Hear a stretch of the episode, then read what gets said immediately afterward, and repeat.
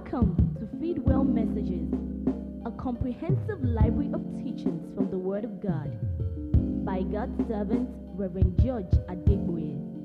It is our prayer that God's Word to you through these messages will be inspiring and motivational. As you listen intently, meditate deeply, and be a doer of God's Word. God bless you.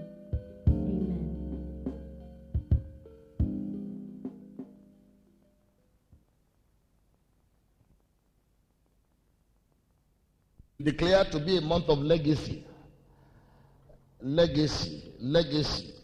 A month when God will do indelible things in your life that will make you leave footprints on the sands of your own time.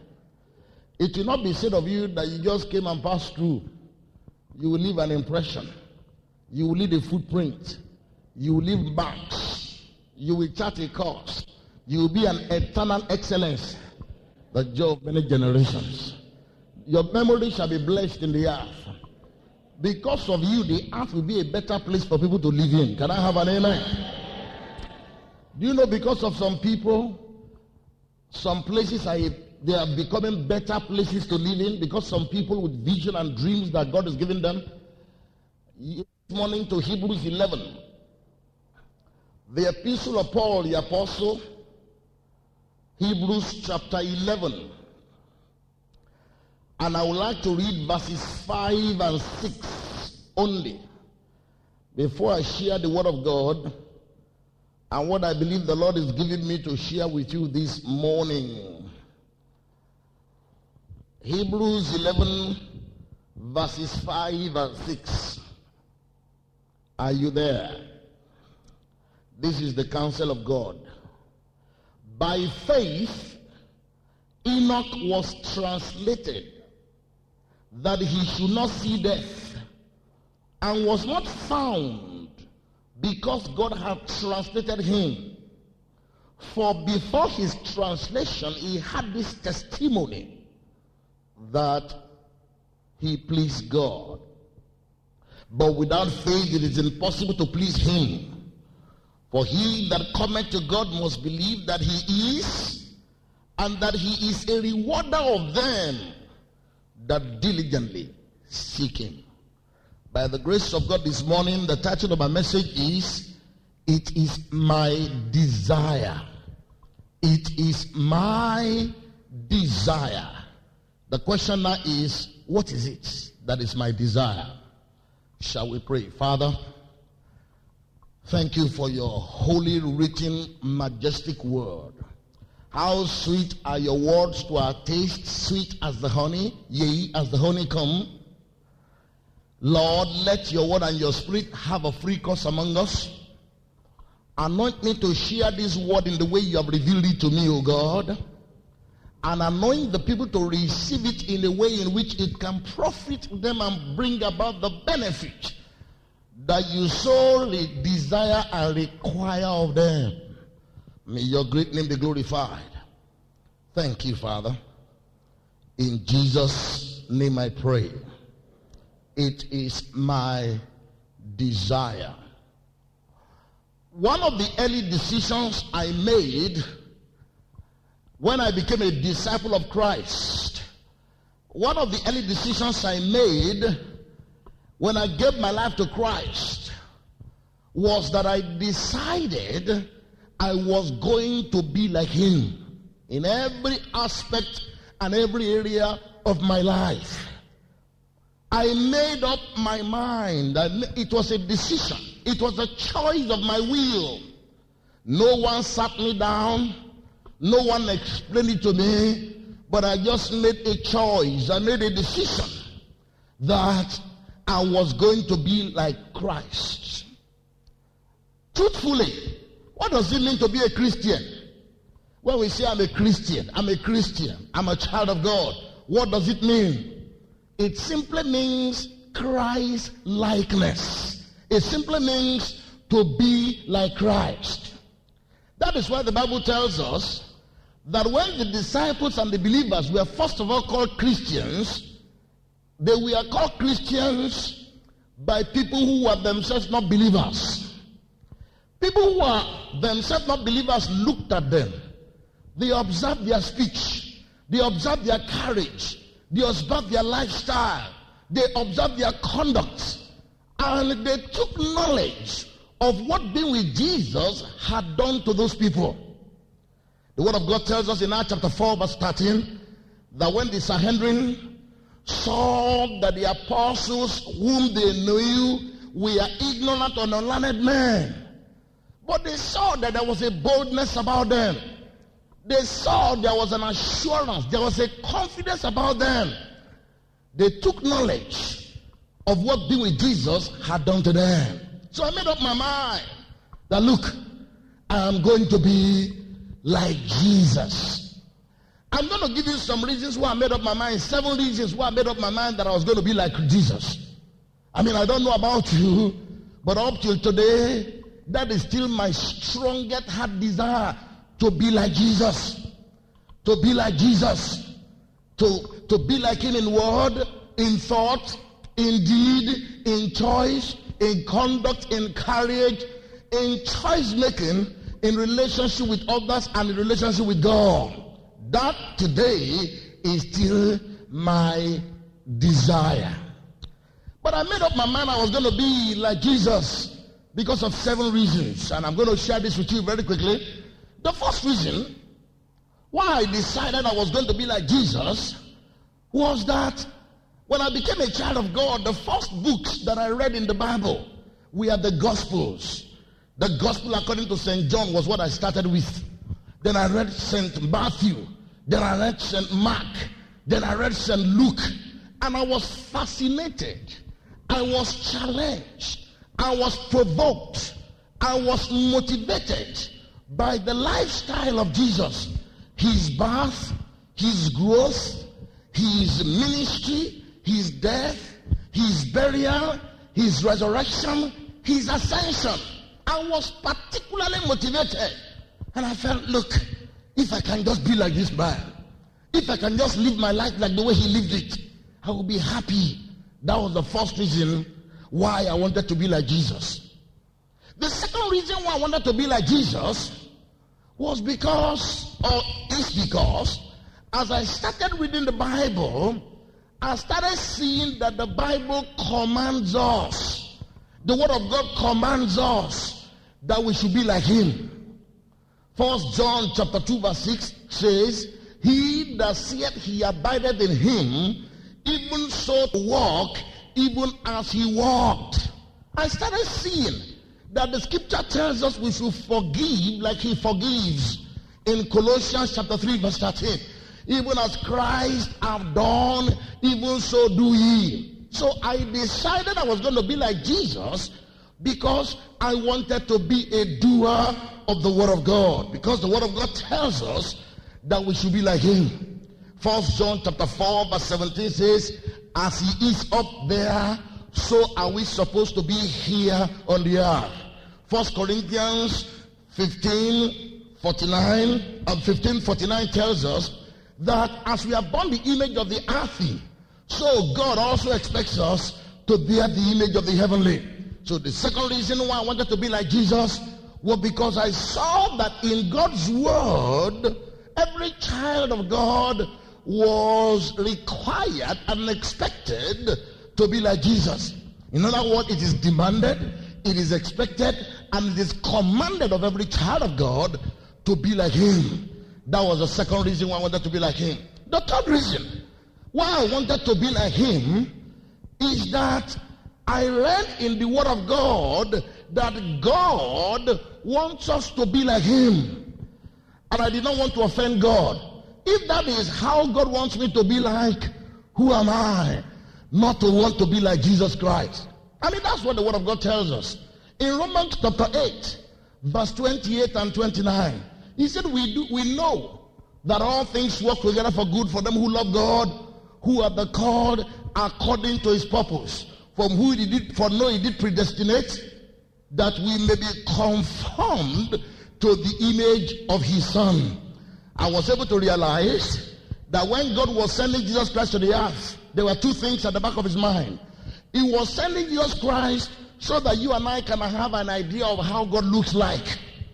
Hebrews chapter 1, verse 1 to 3 says, God who in sundry times in diverse manners in time past spoke to us by the prophet, have in this last day spoken unto us by his son, who is the brightness of his glory. In other words, this is the glory of God. God now decided to send Jesus to reflect that glory. Jesus was the express image of his person. In other words, this is the person of God, but God sent Jesus to express his image. God sent Jesus to show us how God looks like, so that he that have seen Jesus must have seen the Father. Not only did God send him to show us how God looks like, but God also sent him to show us how he wants us to look like. He sent him to show us how God looks like, but he also sent him to show us how he wants us to look like. If God sent Jesus Christ to come and give us an understanding of who God is, and to come and also show us how God wants us to look like, then it is proper and right for me to desire to be like Jesus. So I desired to be like Jesus because I know that God sent him to let me see how he wants me to be. Now, the word of God says God is not a man that he should lie. Now, the son of man that he should repent in Numbers 23, verse 19. But God now sent a man to show us what we can be like as a man. Of course, when the Bible tells us, be ye therefore perfect as your heavenly Father is perfect, in Matthew 5 48, we may not un- understand it. When the Bible tells us in, uh, in Ephesians chapter 5, verse 1, be imitators of God as dear children, we may not un- understand it. But when He sent Jesus Christ to us, not only did He show us how He, God, looks like, but He was also showing us how He expects us to look like.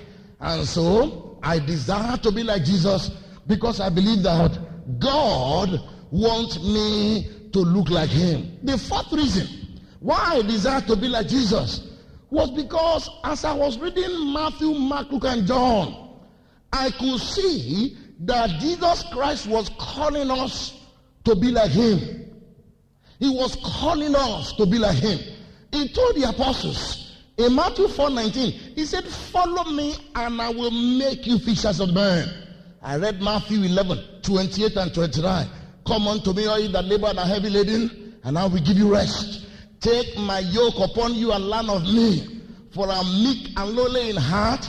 You will find rest unto your souls, for my yoke is easy and my burden is light. I started seeing scriptures like Luke chapter 6, verse 40.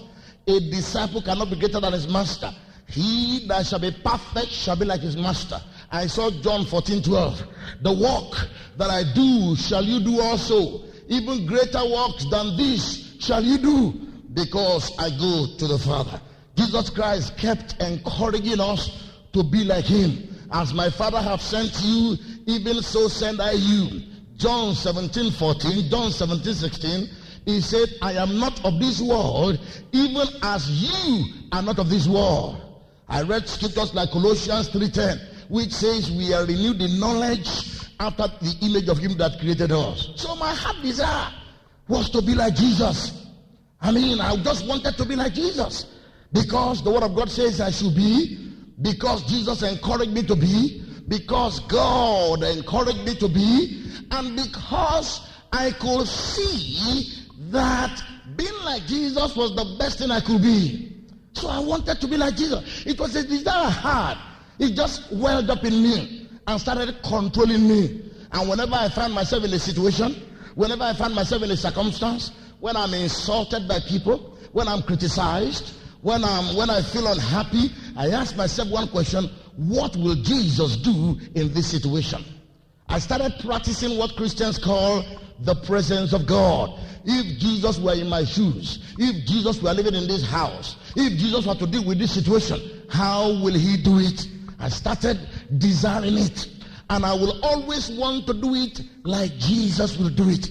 It's a desire, always hard. It controls me. It controls the word I speak. It controls the places I go. It controls the things I do. It controls how I treat people. It is a desire I have. And I'm telling you reasons why I desired to be like Jesus. Now, another reason, which is the fifth reason why I desire to be like Jesus, was that one day, and let me just say it like this. Another reason why I desire to be like Jesus is because he is the only perfect person that any person should want to be like.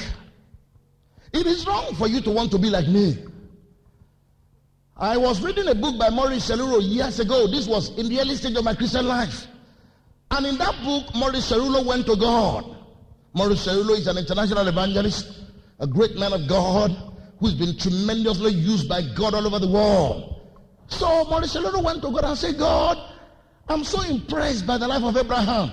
You know, you know something, God? God said, No. He said, I want to be like Abraham. God said, What you are saying is that you want to wait for almost 100 years because, because going to have your first child?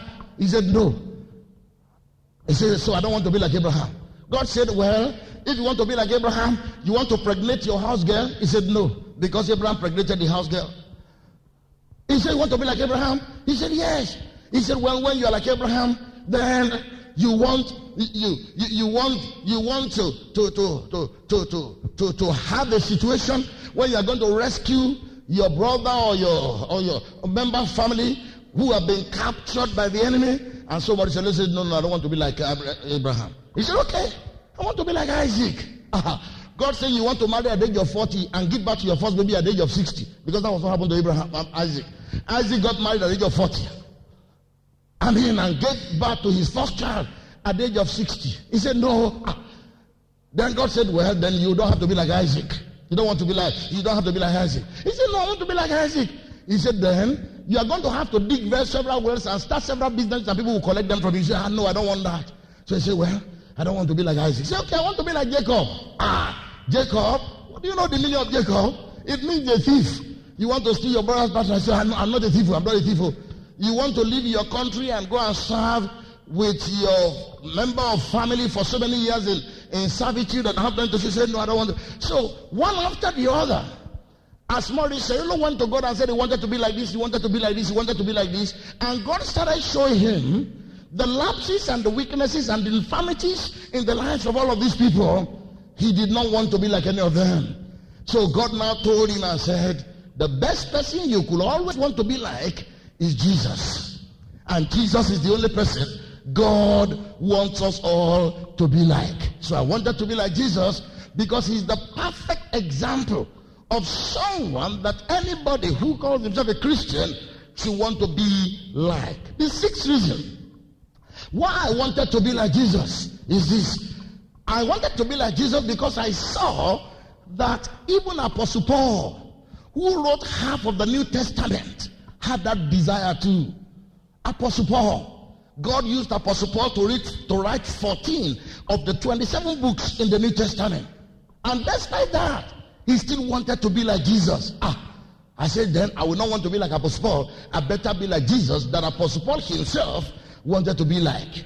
Because Apostle Paul said in Philippians chapter 3, verse 10, he said, That I may know him, the power of resurrection, the fellowship of his suffering, if need be, and want to be made conformable to the kind of death that he died on the cross. So I wanted to be like Jesus because I saw that even as Apostle Paul, with all of his achievements, with how far he had gone, with the miracles and the signs and the wonders and the great exploits he did for the kingdom of God, he still wanted to be like Jesus. And then the seventh reason why I wanted to be like Jesus was that I wanted to be like Jesus because by reading the scriptures and seeing all of these things that I have told you, I know it will be very beneficial.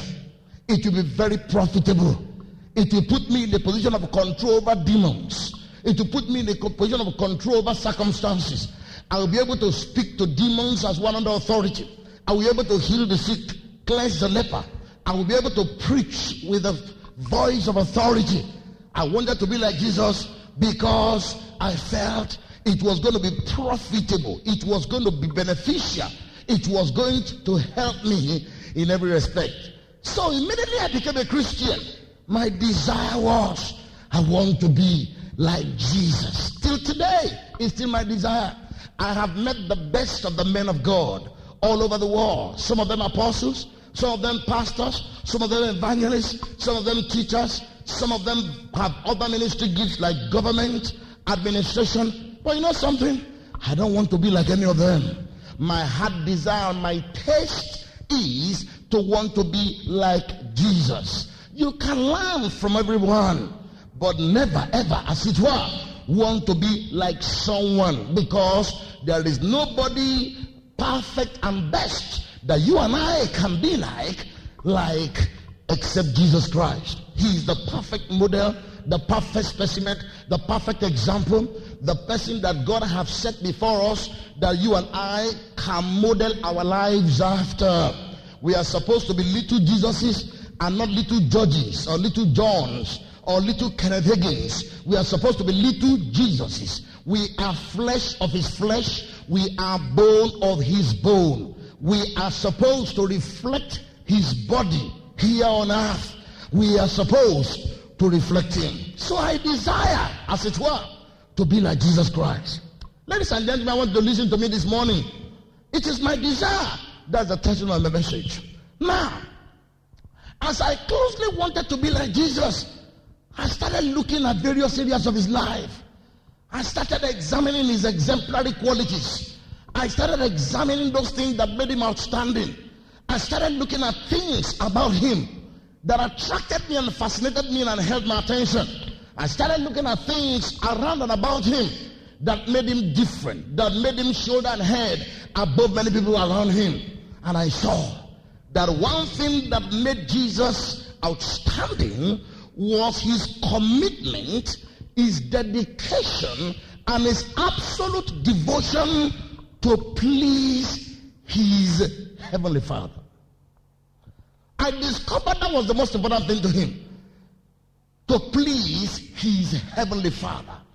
I saw that everything Jesus did had one thing at the back of it not to please himself, not to please people around him, but to please his heavenly Father. Many people here bother more about what people will say than what God will say. You are bothered about what people will say than what God will say. Paul said in 1 Corinthians 4 3, he said, It's a small thing for me to be judged by man or by you. He said, Even I do not judge myself. To Apostle Paul, the most important thing was pleasing his heavenly Father. To Jesus, the most important thing was pleasing his heavenly Father. Ladies and gentlemen, I have come to realize this, and I realized as a young Christian that our ultimate goal as Christians in what we do, in where we go, in the people we work with, in the way we speak, in the way we dress, in when we do what we do and how we do what we do is this. Is God pleased? Is God pleased? Our ultimate goal must be to please God. To please God. It must be our only goal. We should live every moment with the intention to please God. We should desire to obey Him and pleasing Him our first responsibility. My only goal is to please God.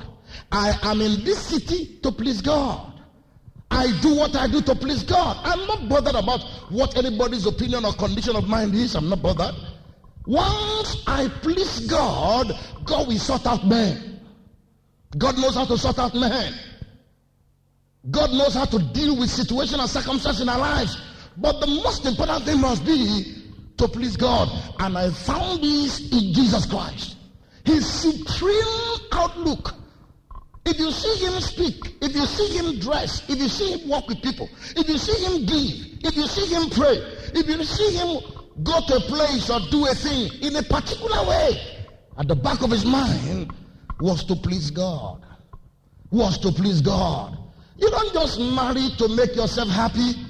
You need to know that your life is not yours.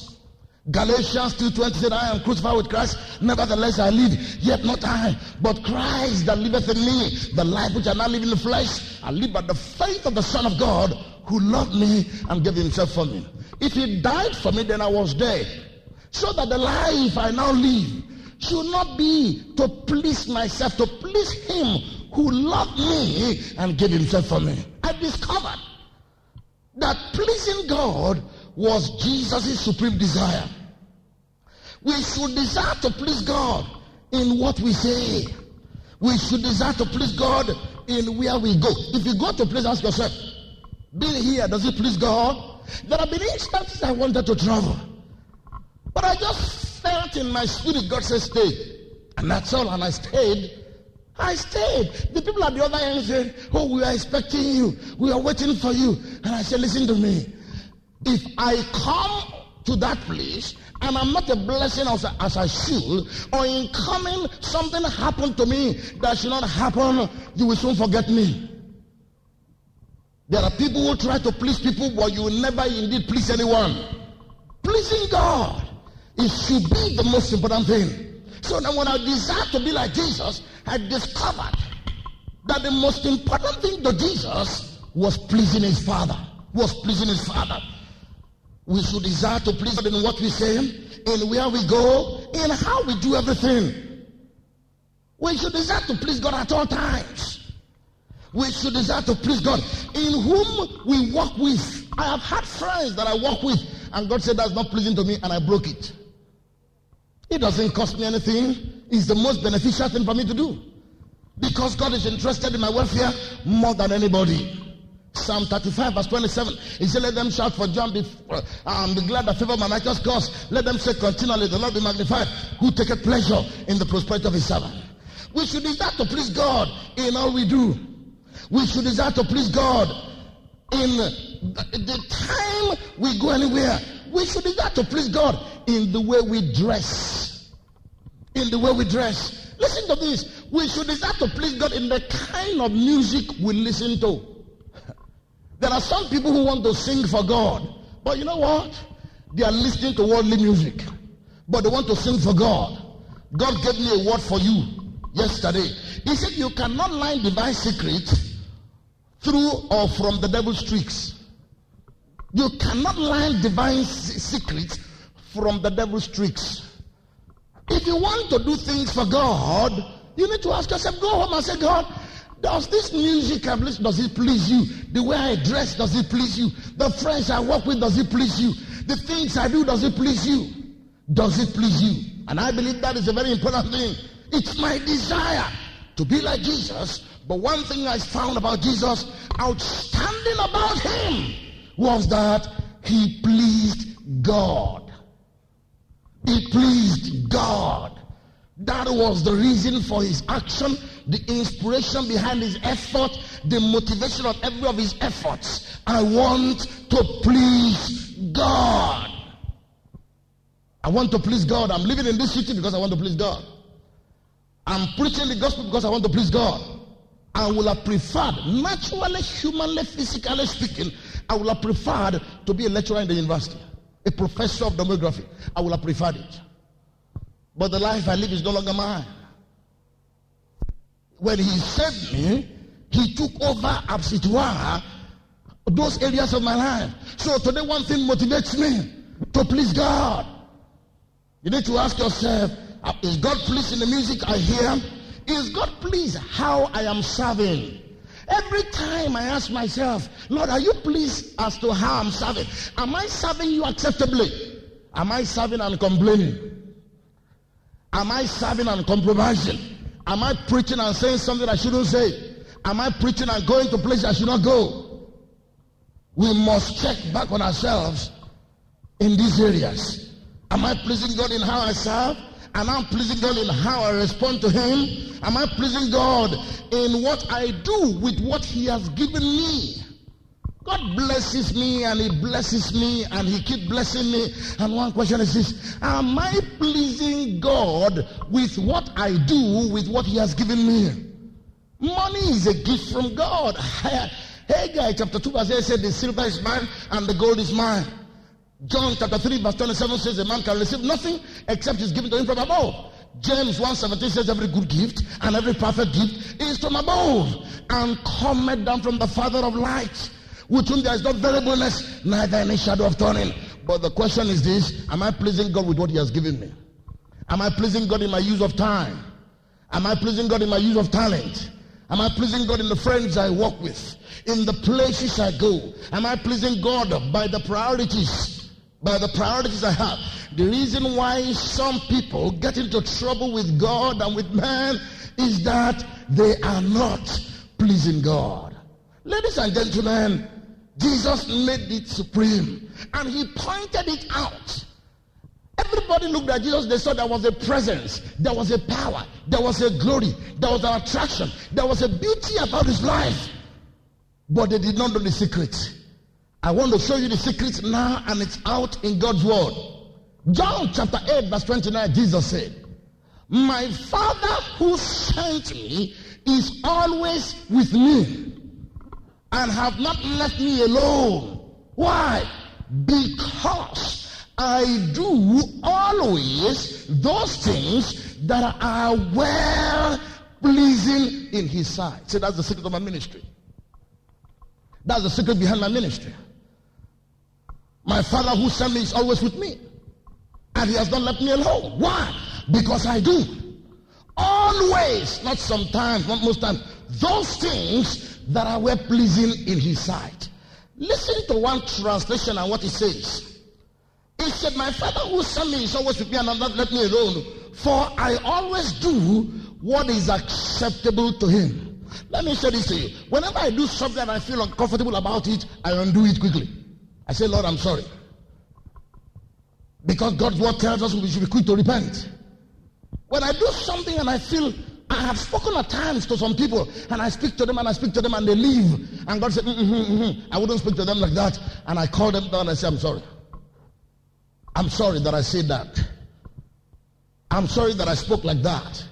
I mean, I shouldn't have spoken like that. If I want to be like Jesus, my words must tally with the way he speaks. Hebrews chapter 13, verse 5, 6. He said, Let your conversation be without covetousness, for he has said, I will never leave you nor forsake you, that you may boldly say. Jesus himself said his father taught him how to speak.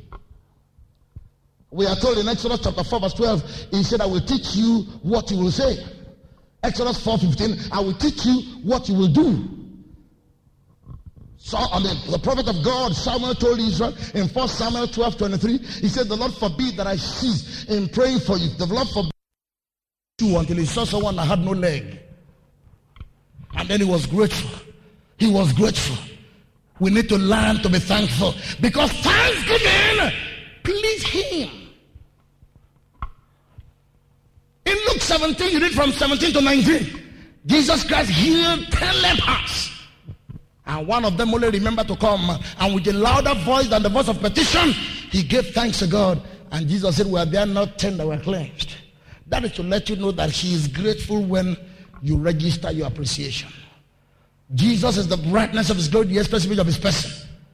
Thanksgiving was something that he looked forward to. He look, do you know in the ministry of Jesus Christ, not many people remember to give him thanks. How many people came back that he healed, that, that gave him thanks? How many people? How many of them? All through his life, he worked for people that were thankless. But he was thankful. Number two, if you want to please God, you don't just need to be thankful. Another thing you need to do is that you need to honor God. Hmm. People don't know that honor is something that God appreciates.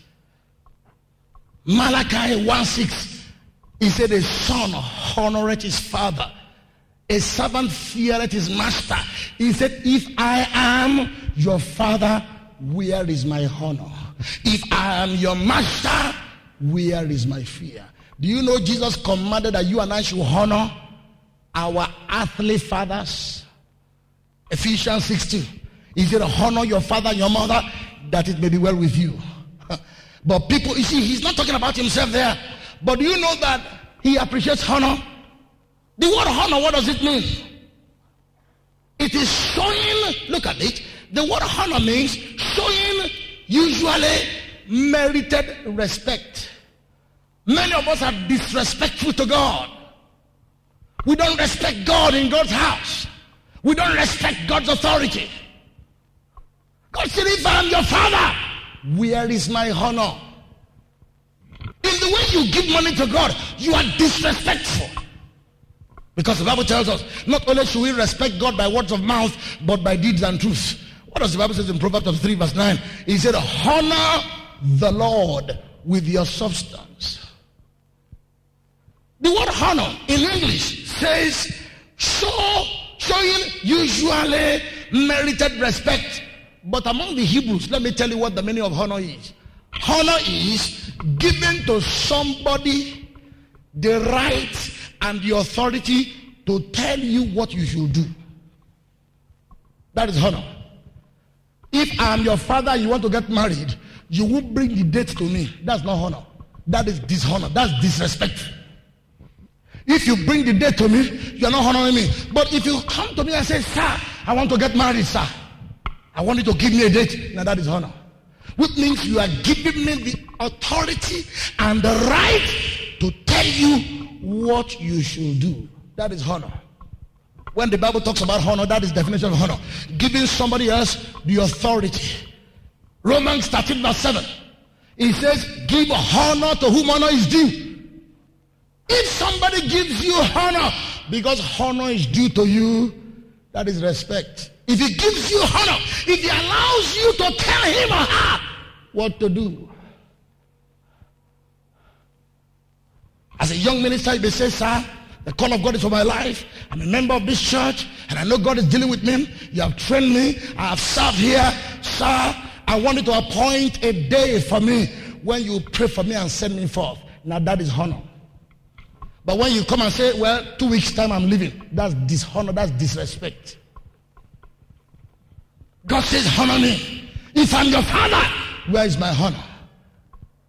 Jesus told the people in John chapter 5 verse 30, John chapter 5 verse 17, he said, I can do nothing of myself. That is honor. He was honoring the Father. John 5 23 says, Whosoever honor the Father should also honor the Son. God's word tells us that there are certain people who are going to be hanged by the hand. According to Lamentations 5:12, he said, These are the people that do not honor the face of the elders. And who is the eldest of the elders? God Himself. 1 Samuel 2:30, he said, They that honor me will I honor. You know why you're not honored by God? Because you don't honor Him. Be not deceived. God is not more whatsoever a man swear that shall hear it. You choose your inheritance yourself. God is the one who is supposed to do it for you. God is the one who is supposed to do it for you. The Bible says in Proverbs 3 6, acknowledge him in all your ways. Just tell him, and he will direct you. And one translation says in Proverbs 3 6, when you acknowledge him in all your ways, he will make the way smooth. God is not asking you to clear the road, he is going to be the one who is going to do that for you. He said, You not go out in haste. Isaiah 52 verse 12. Neither by fright, for the Lord will go ahead of you. You know something? You are dishonorable. Under the Bible, anybody who dishonor his earthly parent is cursed. Read Leviticus 19:23. The way some of us behave is dishonoring to the spiritual leadership under which you got saved. Dishonoring. You know more than your teachers, of course. But you don't read the Bible as much as they do. Because the only person who said, I know more than my teacher said because I make your word. My testimony. You sell more. You, you're out there in the business of living. And so you can't know more than your teachers. The Yoruba says there is no way a knife can be so sharp that it will carve the very wood at its own base. Some of you have forgotten who you used to be. You only think about who you are now is dishonoring. And when you dishonor God, God said, Those that honor me will I honor. He said, Those who despise me, I will also lightly esteem. In the days when Christ was here, in Matthew 15, 8, he said, They draw near me with their mouth and they honor me with their lips. Do you know there are people who honor me with their lips? Yeah? Ah, ba, ba, no, ba, no. But you see, many of the things you do, I know nothing about it. It's dishonoring. For me to hear that a member of the church here who have been laboring over for years casting out devils, laying hands on you, teaching you the word of God, is getting married in two weeks' time to an unbeliever. That is dishonoring. And when you dishonor me like that, God is not happy because God is also dishonored. Many of the things we do, God never knows about it. I remember the young man in University of Illinois here years ago who was expelled from the university. The young man was going to go to university. He prayed, God, what course should I choose? And God told him the course to choose. So he entered for the course. When he finished 100 level, he did so well. So he changed his course without telling God. After three, four years in university, they told him to go. We begged. He's called 38 in two courses 138 137 we prayed we begged we solicited we, we knelt down we commanded we uprooted. We took the picture of the lecturer we prayed over it we anointed the lecturer with oil. There's nothing we did not do the man did not change the mark so he left. But before he left i asked god i said god why are you so adamant? God said i'm not aware of that course that he's doing the one I'm aware he's doing was the one he entered the university. When he changed to this one, he did not tell me. He dishonored me. They that honor me will I honor. They that despise me is that we also likely esteem. When people honor you, they please you. When they give you the ability to choose a date, when they give you the authority and the right, because they know your labor over there, they honor you. And when they do that, they please you. When you do that to God, God, I know you are telling me to go into the ministry. God, I know you are telling me to get married. God, I know you are telling me to relocate. God, but it's in your hand. It's in your hand. It's no longer I that live but Christ. The life which I don't live in the flesh, I live by the faith of the Son of God who loved me and gave himself for me. Number three, if you want to please God, another thing you need to do is you need to love God. The Word of God tells us about the love of God towards us. Romans 5 8, while we were yet sinners, God commended his love, God proved his love, God demonstrated his love. In the while we were yet sinners, Christ died for us. Christ died for us. Isaiah 43 verse 4, since you are precious in my sight, you have been honorable. Therefore will I give men for you and people for your life. Since you have been, since since you are precious myself, you have been horrible, and I have loved thee. Therefore, will I get men for you and people for your life. But you know something that will God loves? You know something that will please God? That you and I should love Him. When our parents love us, it's supposed to be expected. But when we love our parents, they are very happy. That's why Deuteronomy 6 5. He said, Thou shalt love the Lord thy God with all thy heart, with all thy soul, with all thy might. That is why Matthew 22 7 says, Thou shalt love the Lord thy God with all thy heart, with all thy soul, and with all thy mind. Psalm 31 23 says, Love the Lord, all ye things. The devil knows what your love for God will give you. Let me say this to you. If you want to see God in your life, begin to love him the way you are supposed to. I will share this with you. In First Corinthians 2 9, he said, I had not seen, he had not heard, neither has it entered into the hearts of men the things that God have laid in store. For who? For those who love him. Everybody whom God loves, there are some things you will get. But those who love God, there are special things for you. Listen to this scripture. James 1 12. He said, Blessed is he that endure temptation for when he is tempted, he shall receive the crown of life which God have reserved for those who love him. Mm. Listen to this again. People think, well, no matter what, God loves me. God loves me, He give you some things. But when you love God to give you things, that is not common. A child that loves the Father so well we get some things that other children will not get. I was accusing one of my children this morning. He just wakes up like a dog in the morning. No hello, no prostration, nothing. I told him, I said, You think I owe you something? I owe you nothing. But there's another child in the home. Every day, whether in school or out of school, he will come and prostrate. Good morning, sir. How are you, sir? Every day. Now that kind of a child, though you should not be partial, but you see, God is partial to those who love Him. And he's not wrong in doing that. If you think he is, check the word. Listen to this. Romans 8 28. Listen to what it says. He said, We know that all things work together for good for them who love God. It's not for everybody in the church. Many things are not working together for good for some people. Some things happened to me recently. And I said to God, You know I love you. And God said, Yes. God said, By the time I deal with it, I will bring it out in a way that's going to be special. And when He did it, He brought it out in a way that is not common. He gave it to me on a part of gold. The person who was serving me had a platter, had a gold gloves, standing with gold teeth and gold earrings and a gold cap.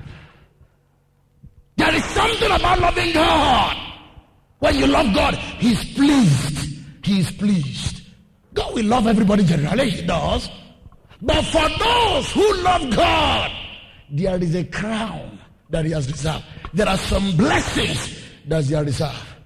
Whatever God wants you to do to, to please Him is something you can do. You have the capacity to love God. But among many people are, when some, I want you to say, ah, I love God. Your action does not show it. You love pleasure more than God. Jesus Christ look at Peter. He did not say, Peter, do you have faith? He said, Peter, do you love me? The question today in the church is not whether you have time, but do you love me? Lovest thou me more than this? Love you more than do you love me more than your brother or sister? Do you love me more than your job? Do you love me more than the things you pursue?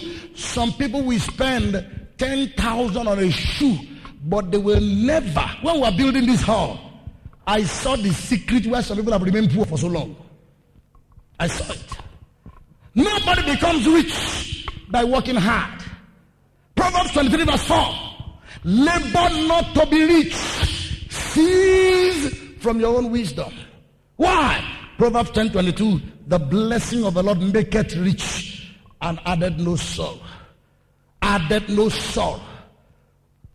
When people love God, you see it in the way they use their money. You see what they sponsor. You know what they devote their time to. You know where they, you see where they spend most of the time. When we come to the prayer meeting of this church and we meet only 100 people, it shows that not many God lovers are here. When we come to midweek services and we meet just 200 people, it really shows that we only live on Sundays. It's a daily thing. In the early church, daily, they were in the temple. From house to house. That is why God added to the church daily so that we say that was why nobody was able to join themselves to them because God distinguished them. Because he has set his love upon me. Psalm 91 verse 14. He said, Therefore will I deliver him. I will set him on high because he has known my name. You cannot walk in the company of some people because you see their level of love for God is serious. God will go to 10,000 miles to save them and to keep them. If you don't love God the same way, don't venture with those people. That's why it's dangerous to walk in crowd or walk with people. Because some people have God's strength on their side more than you can ever imagine. It's not the position or the title we carry in church that matters. Our love for God. Another thing that we need to do as children, my God, how many have I given now? That will make him pleased.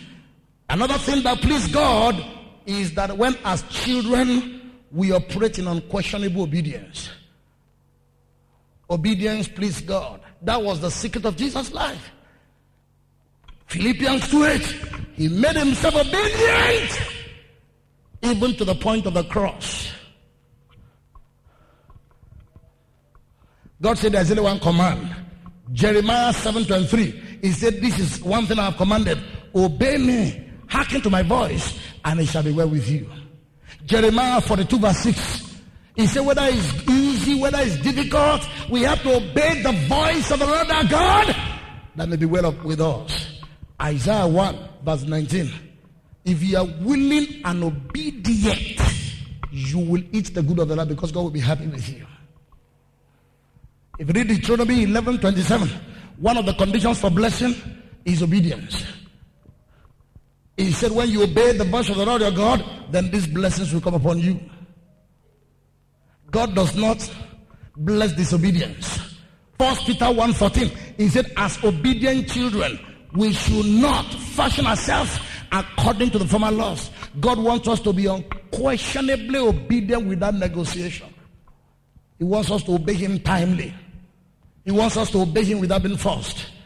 Second Corinthians 2 9, need, it says we need to obey him in all things. Are you an obedient child? Why was Saul rejected? Because of partial obedience. Some of you are obeying God partially in ministry. Some of us are obeying God partially in the money God has asked us to give. You are not giving everything, you are giving part of it. That is why your blessing is not full, good measure, pressed down, shaken together, running over. We all have been there before. God wants unquestionable obedience. For Samuel 15 22, he said to obey is better than sacrifice, to hearken than the fat of rams. In 1 Samuel 13, Saul was rejected because he was not obedient. In 1 Samuel 15, Saul was rejected because he was not obedient. When we obey, God is happy. When you obey, God is happy. When you disobey, God is sad. God is sad. God is sad. Though you are a child. Hebrews 5 8 says Jesus learned obedience by the thing that he suffered. Let me close here. What are you saying, Brother George? What I'm saying is this is as simple as it goes. There is no pleasing God when you are disobedient. You cannot sing the Lord's song in a strange land. But when you're obedient, God will shield you from the wicked device of the enemy. From the arrow that flies by day and the wicked imagination in the hearts of men. What they thought will bury you will promote you. What they thought would do away with you will elevate you. It happened to Daniel. It happened to, to Joseph. It happened to the three Hebrew children. They were obedient. They did not say because nobody was looking at us, we will eat things that were offered to idols. They obeyed unconditionally. They obeyed consistently. They obeyed instantly. It is my desire. Obedience, I do not negotiate obedience. I don't. I do not, I have never did a toe. Because, let me say this to you. To whom can I go? Who can be my help? Who can do for me what only God is ordained to do?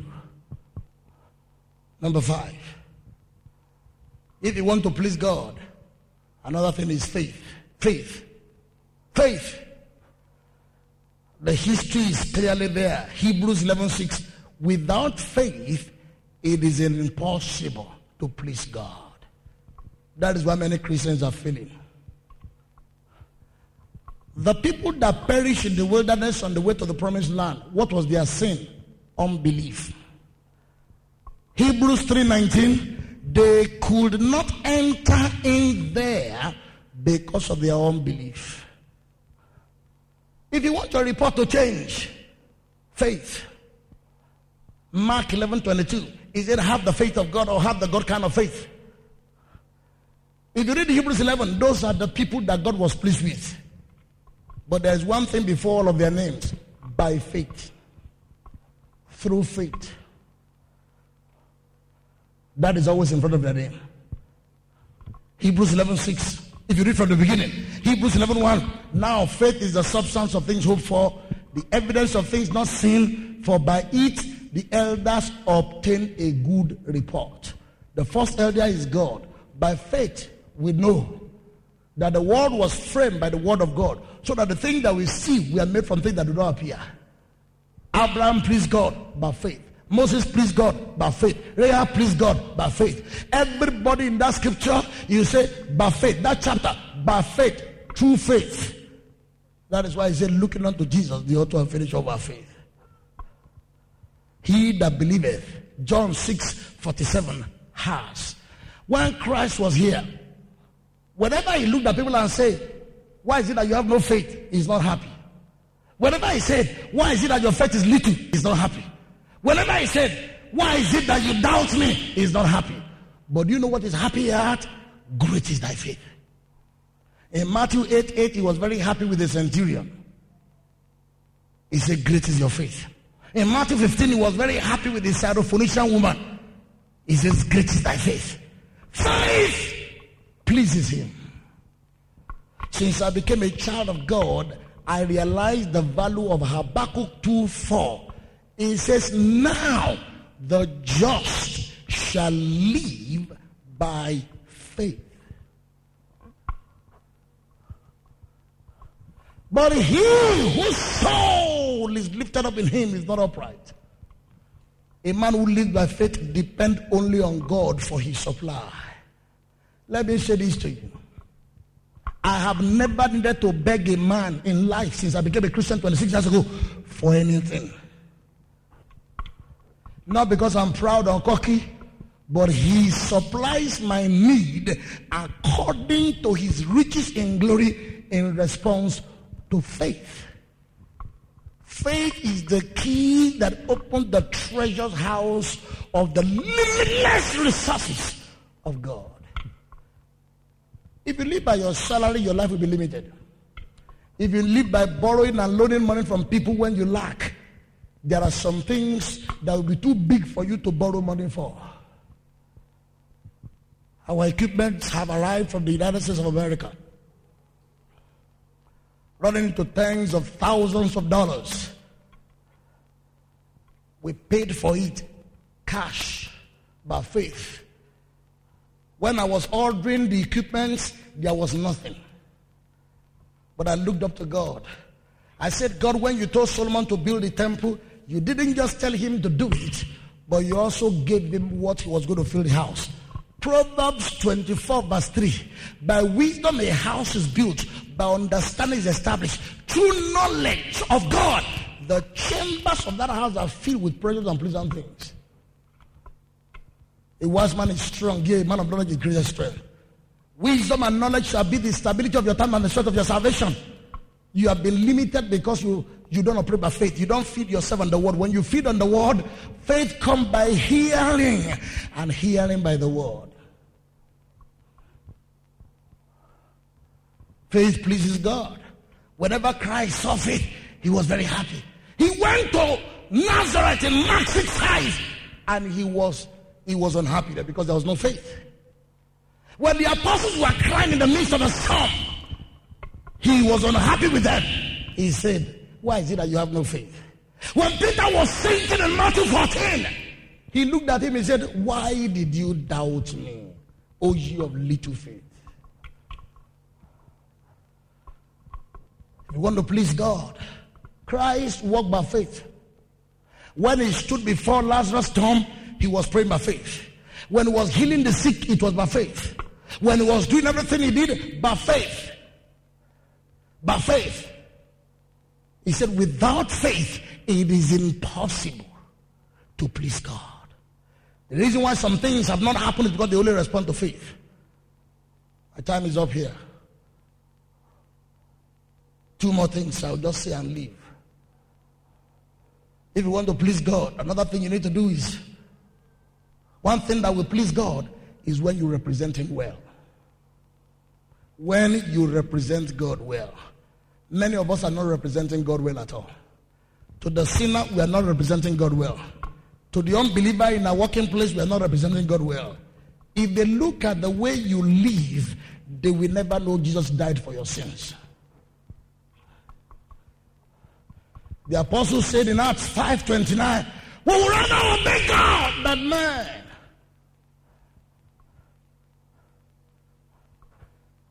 An ambassador of any country in another country must represent his home government well. You are now ambassadors of Christ. But how are we representing God? You get angry like an unbeliever. You curse like an unbeliever.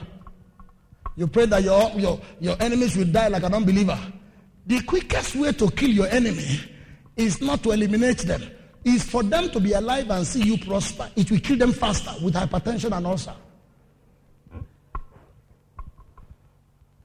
That's why it says, Thou prepared the table for me in the presence of my enemies. Proverbs 25 21.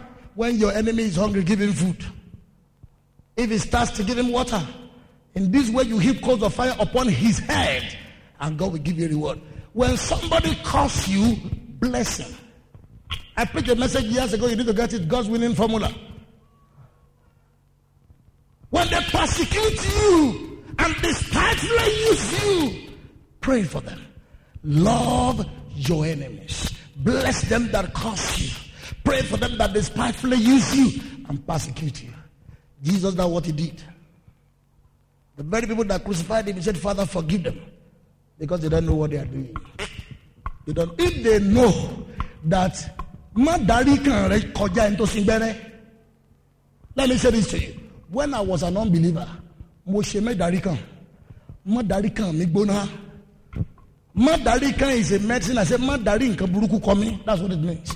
Mọ́dàrí kọ mi. In other words, don't face me with evil. Mọ́dàrí kan mi kò sí tí n bá ń bọ̀ bá yóò máa yẹ ni. Ah! Tábà ní ẹ̀mú ní ọ̀la lẹ́mú. Tábà ní ẹ̀mú ọ̀la òní lẹ́mú. Abba! I forgot to don't worry. Mọ́dàrí nǹkan burúkú kọ mi. Ah! I was, you see, I was so confident. There have been instances when I committed a crime. They will come and arrest the, my neighbor and my friend and take him. And I say, yeah, I Gabara Dogo Dogo. Scriptures.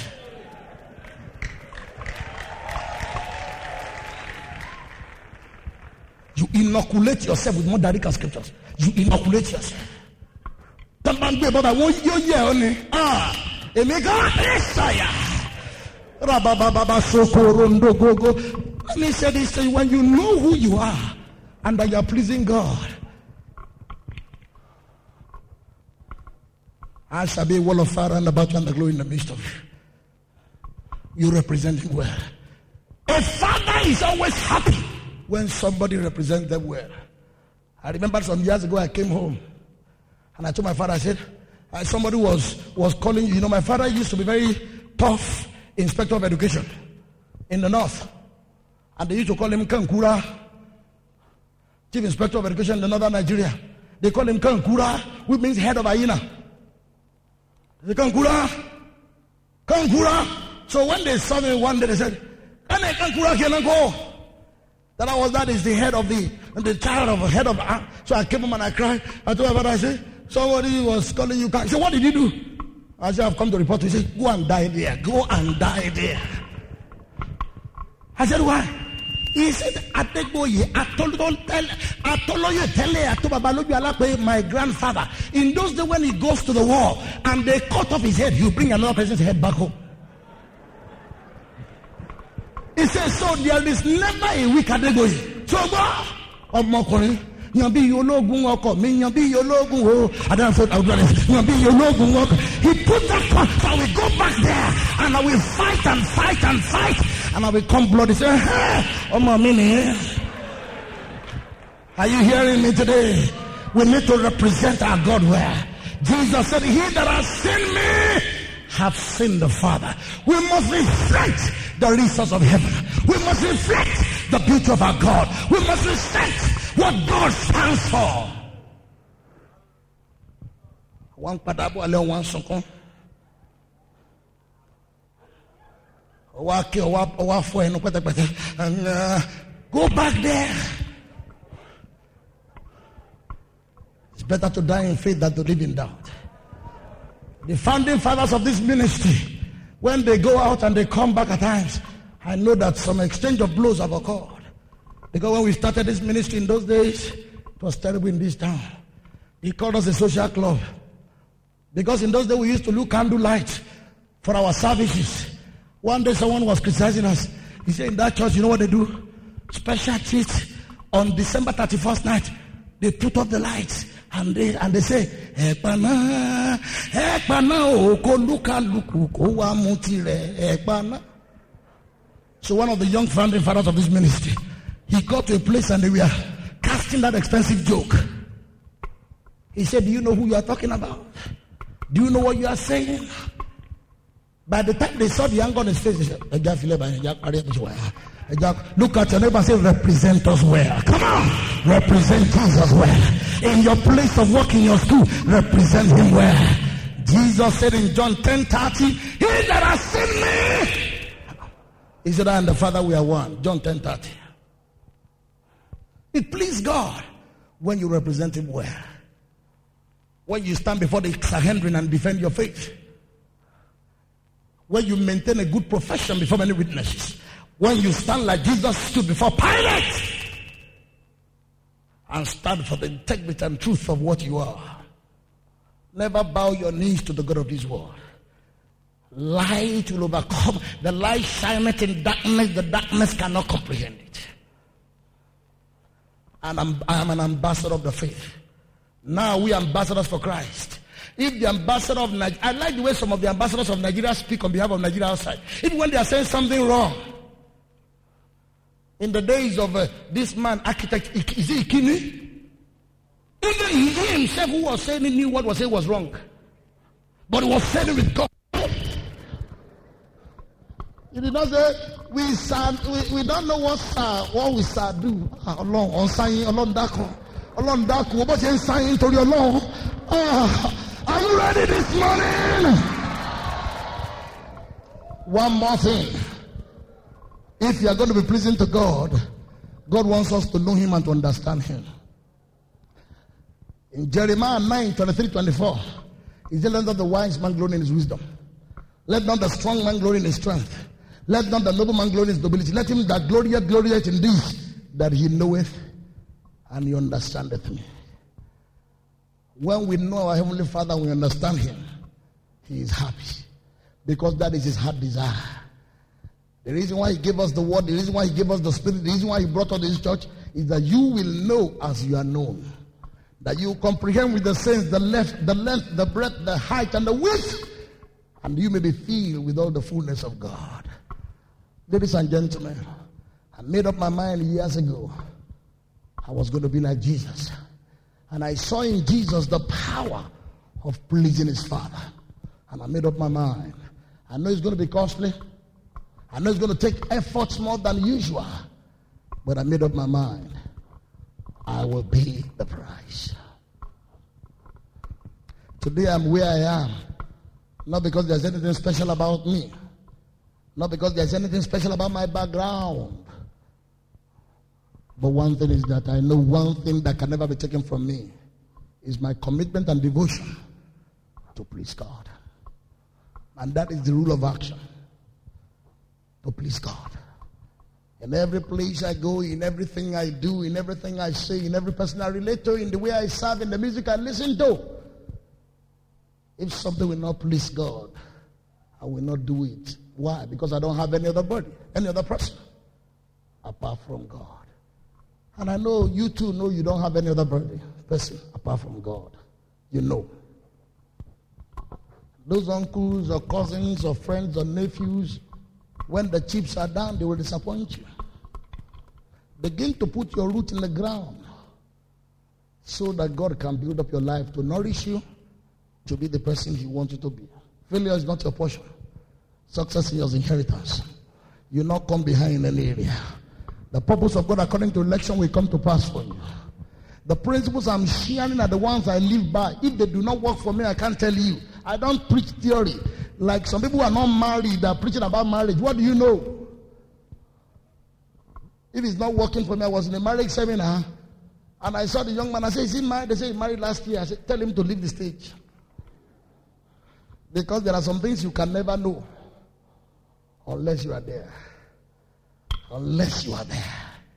And when you are proving it, Job said in Job 5:27, Lo, this thing we have searched it, so it is. Hear it and know it for your good. I know it will work in your hand like it's working in my hand. There is nothing special about my hand. To work in your mouth like it's working in my mouth, there's nothing special about my mouth. To work in your life like it's working in my life, there's nothing. I want to demystify the fact that certain things only work for some people. I want you to know that when you operate the principle of God, it will produce results for you. Are you there this morning? Lift up, look at your neighbor and say, Are you ready for this? Do you desire this? May the Lord help you. Stand on your feet and praise Him. Come on, let's worship Him and thank Him this morning. Hallelujah. Thank you, Lord. Thank you, Lord. Thank you, Lord. Lift up your hands and bless Him. One minute. Just bless him and appreciate him. Let him know how much you appreciate him this morning. Let him know where you stand with him this morning. He is a good God. We will be a little bit solemn in our prayer this morning. Put your hand on your chest like this and make a commitment to God. I don't know what area you need to make that commitment. Make a commitment to God. I want us to be solemn this morning. Make a commitment to God. Come on, make a commitment to God. Make a commitment.